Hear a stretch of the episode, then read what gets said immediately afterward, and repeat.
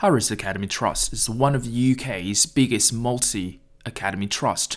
Most of these schools, both primary and secondary, are located in London.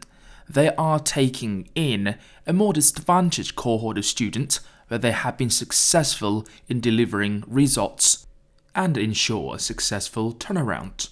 So, in the recent Math Expo, um, we have some excerpts from the interview with Sir Daniel Moynihan with three questions. The first question is What was the challenges?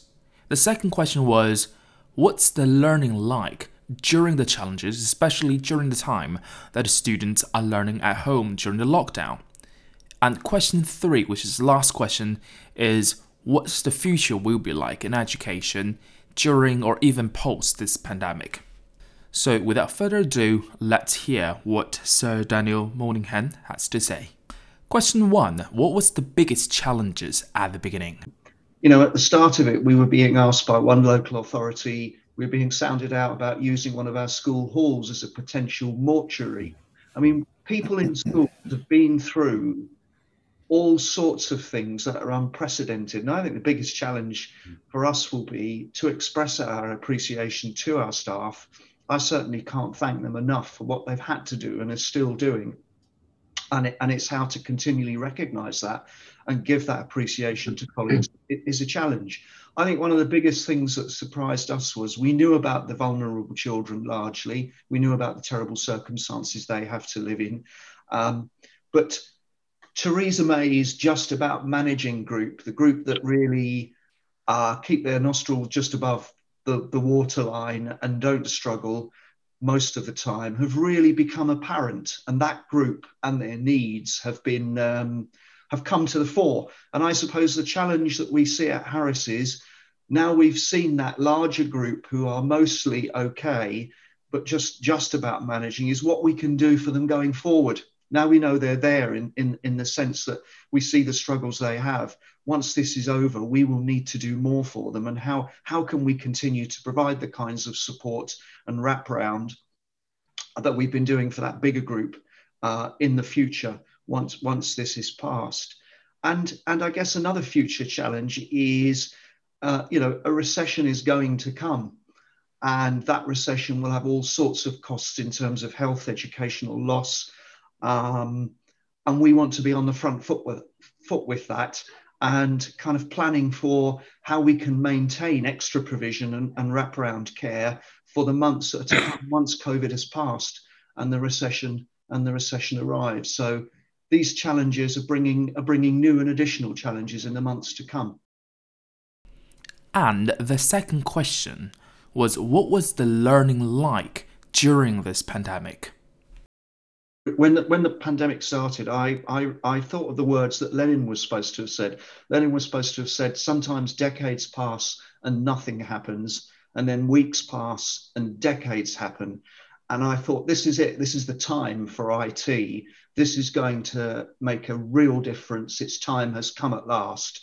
And um, you know, we we went fully online, and uh, we've got 60 consultants in the centre, 60 full-time subject experts who led the teams in the schools. And Microsoft told us last week that we're the second largest educational user of Teams in the country behind one local authority.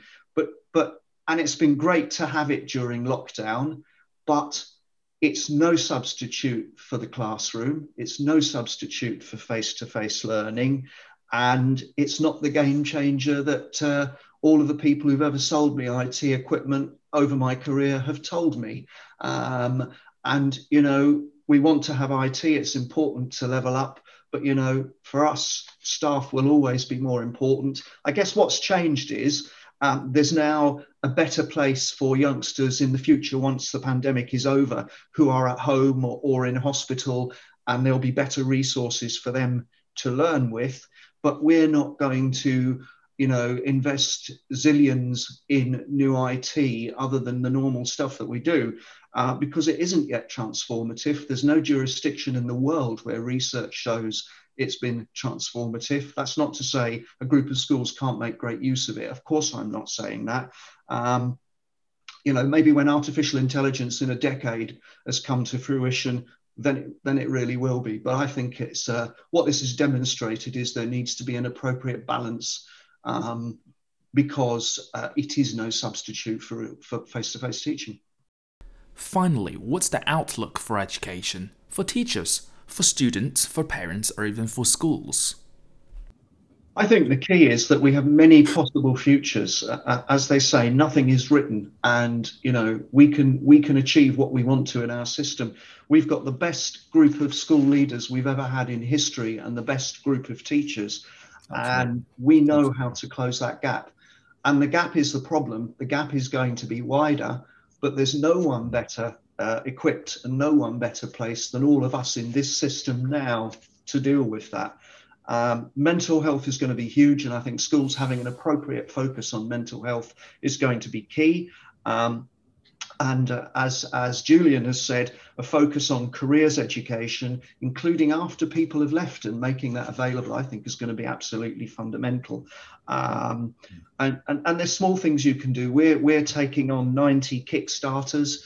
Um, you know, the government's paying unemployed youngsters up to age 25 minimum wage for at least six months. We're gonna we're gonna enhance that. Groups of schools can pull together to take 30 on.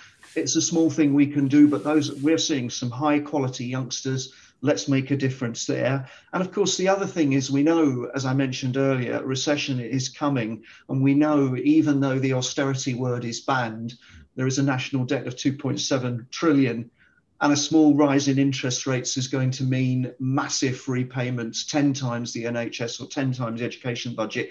So let's assume that the money we'll get in education in future won't be always as high as it has been, and fix the roofs now while while we have time, while the sun is shining, and get schools grouping together and generating economies of scale yeah, and reducing unnecessary costs and get themselves ready for when that comes.